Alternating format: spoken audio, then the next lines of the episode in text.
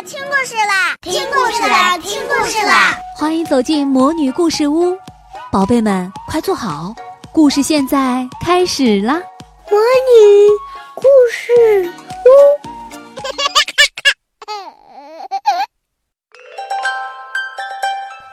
稻子和麦子的故事。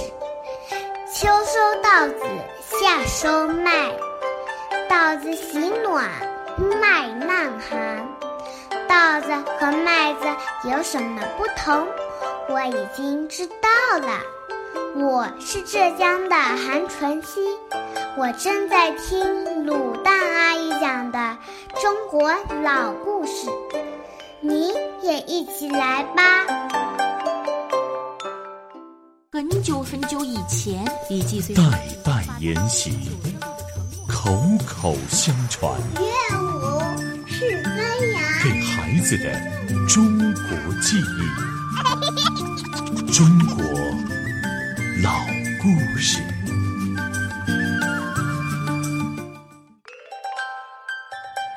我们的一日三餐呢，主食大部分都差不多，米饭、面条、馒头、面包。这些必不可少的食物是用稻子和麦子做成的。稻子和麦子是常见的农作物，它们长相不同，播种的季节也不同。你认识它们吗？城市里的孩子呢，可能大多数弄不清楚；长在乡村的孩子一定能够分得清清楚楚的。我国东晋有一个皇帝叫简文帝。有一天，他出巡的时候，看见田地里的稻秧，却不认识，就问左右侍卫：“这是什么草啊？”随从们回禀：“这是稻秧。”简文帝听完，很是羞愧，回到了皇宫，关了自己三天三夜，然后昭示天下，说：“作为一国的国君，哪有享用稻米而不知道稻米的出处的？”天天吃的东西，不认识也不知道它的来历，确实啊，是一件让人觉得羞愧的事儿。没关系，我们下面这个故事呢，就是关于稻子和麦子的。听完这个故事，相信你就能够认识并且分辨它们啦。很久很久以前，人间没有稻子和麦子。地上的人只能吃野菜、高粱这些粗粮粗菜。天上的神仙日子却过得很舒服，天上有稻子和麦子呀，他们用稻米做成香喷喷的米饭，用麦粒磨成面粉，搓成面条，蒸出雪白雪白的馒头。狗在天界游玩，看了这一番情景，不由得想：神仙的日子。真好啊！天界里整天飘着米面香，而地上的人那日子过得真不好。野菜呢，嚼也嚼不烂；高粱里呀，都是硬疙瘩。看那些人，每天也是忙忙碌碌的，结果却连一顿软和的饭都吃不上，真可怜。我要把稻种和麦种带到人间，地上的人又勤劳又聪明，一定能够种出来的。可是，种子怎么带呢？背不了，也抓不住，含在嘴里，那也太少了呀。这只狗啊，就跑到粮仓里去琢磨，啊，一会儿用爪子刨刨，一会儿呢用舌头舔舔，都想不出办法，索性它就躺了下来。当它再站起来的时候呢，发现身上沾了不少的种子，太好了！这就是办法呀！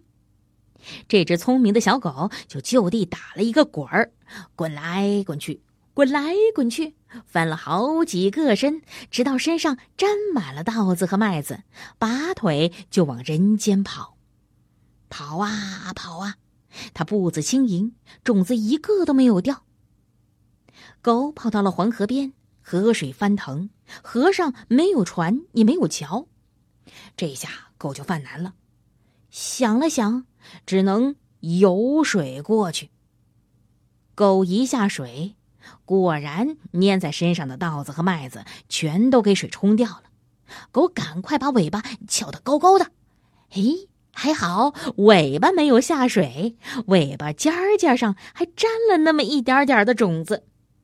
难怪了，我们现在看到的小稻和小麦的穗子，长得就像是狗尾巴。狗来到了人间。将尾巴尖上的那么一点点种子小心地撒在地上，然后还用爪子拍拍按实了。第二天，飘来了一阵细雨，没几天，这些种子就发出了小绿芽。人们看见了，非常的好奇呀，不知这小芽儿会长成什么呢？就每天去看，用心的照顾。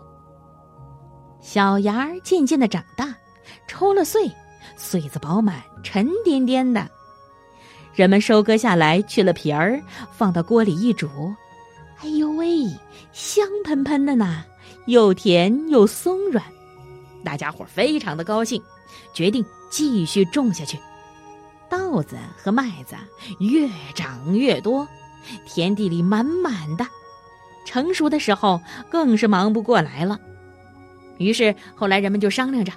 哎，我们将稻子和麦子分开种吧。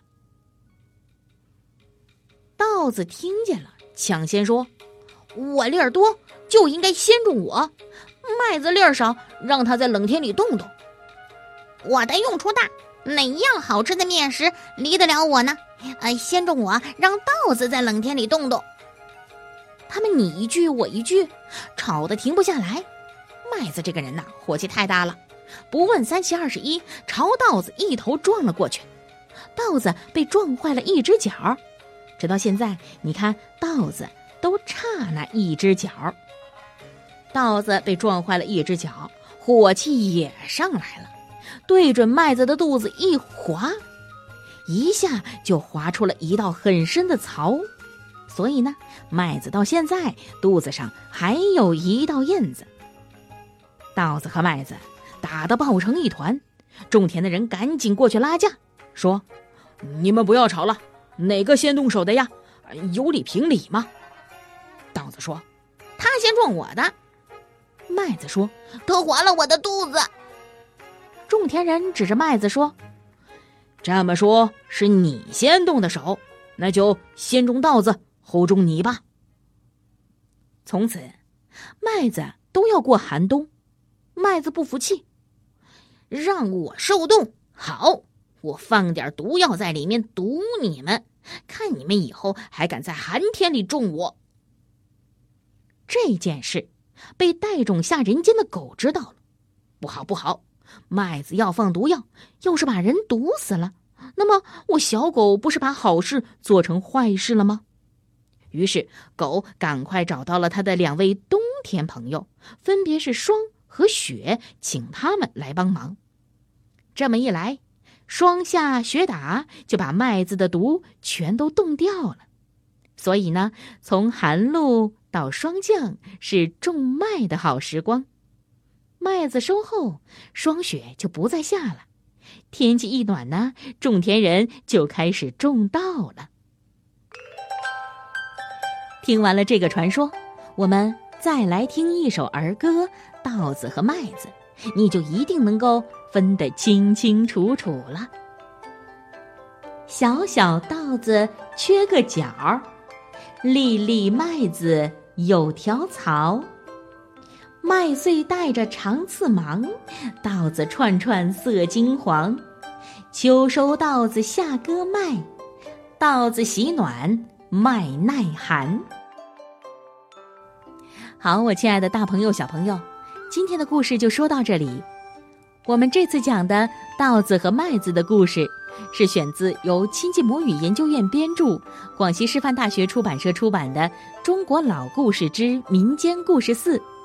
感谢收听，我是为你讲故事的鲁大阿姨。我们下次再见吧。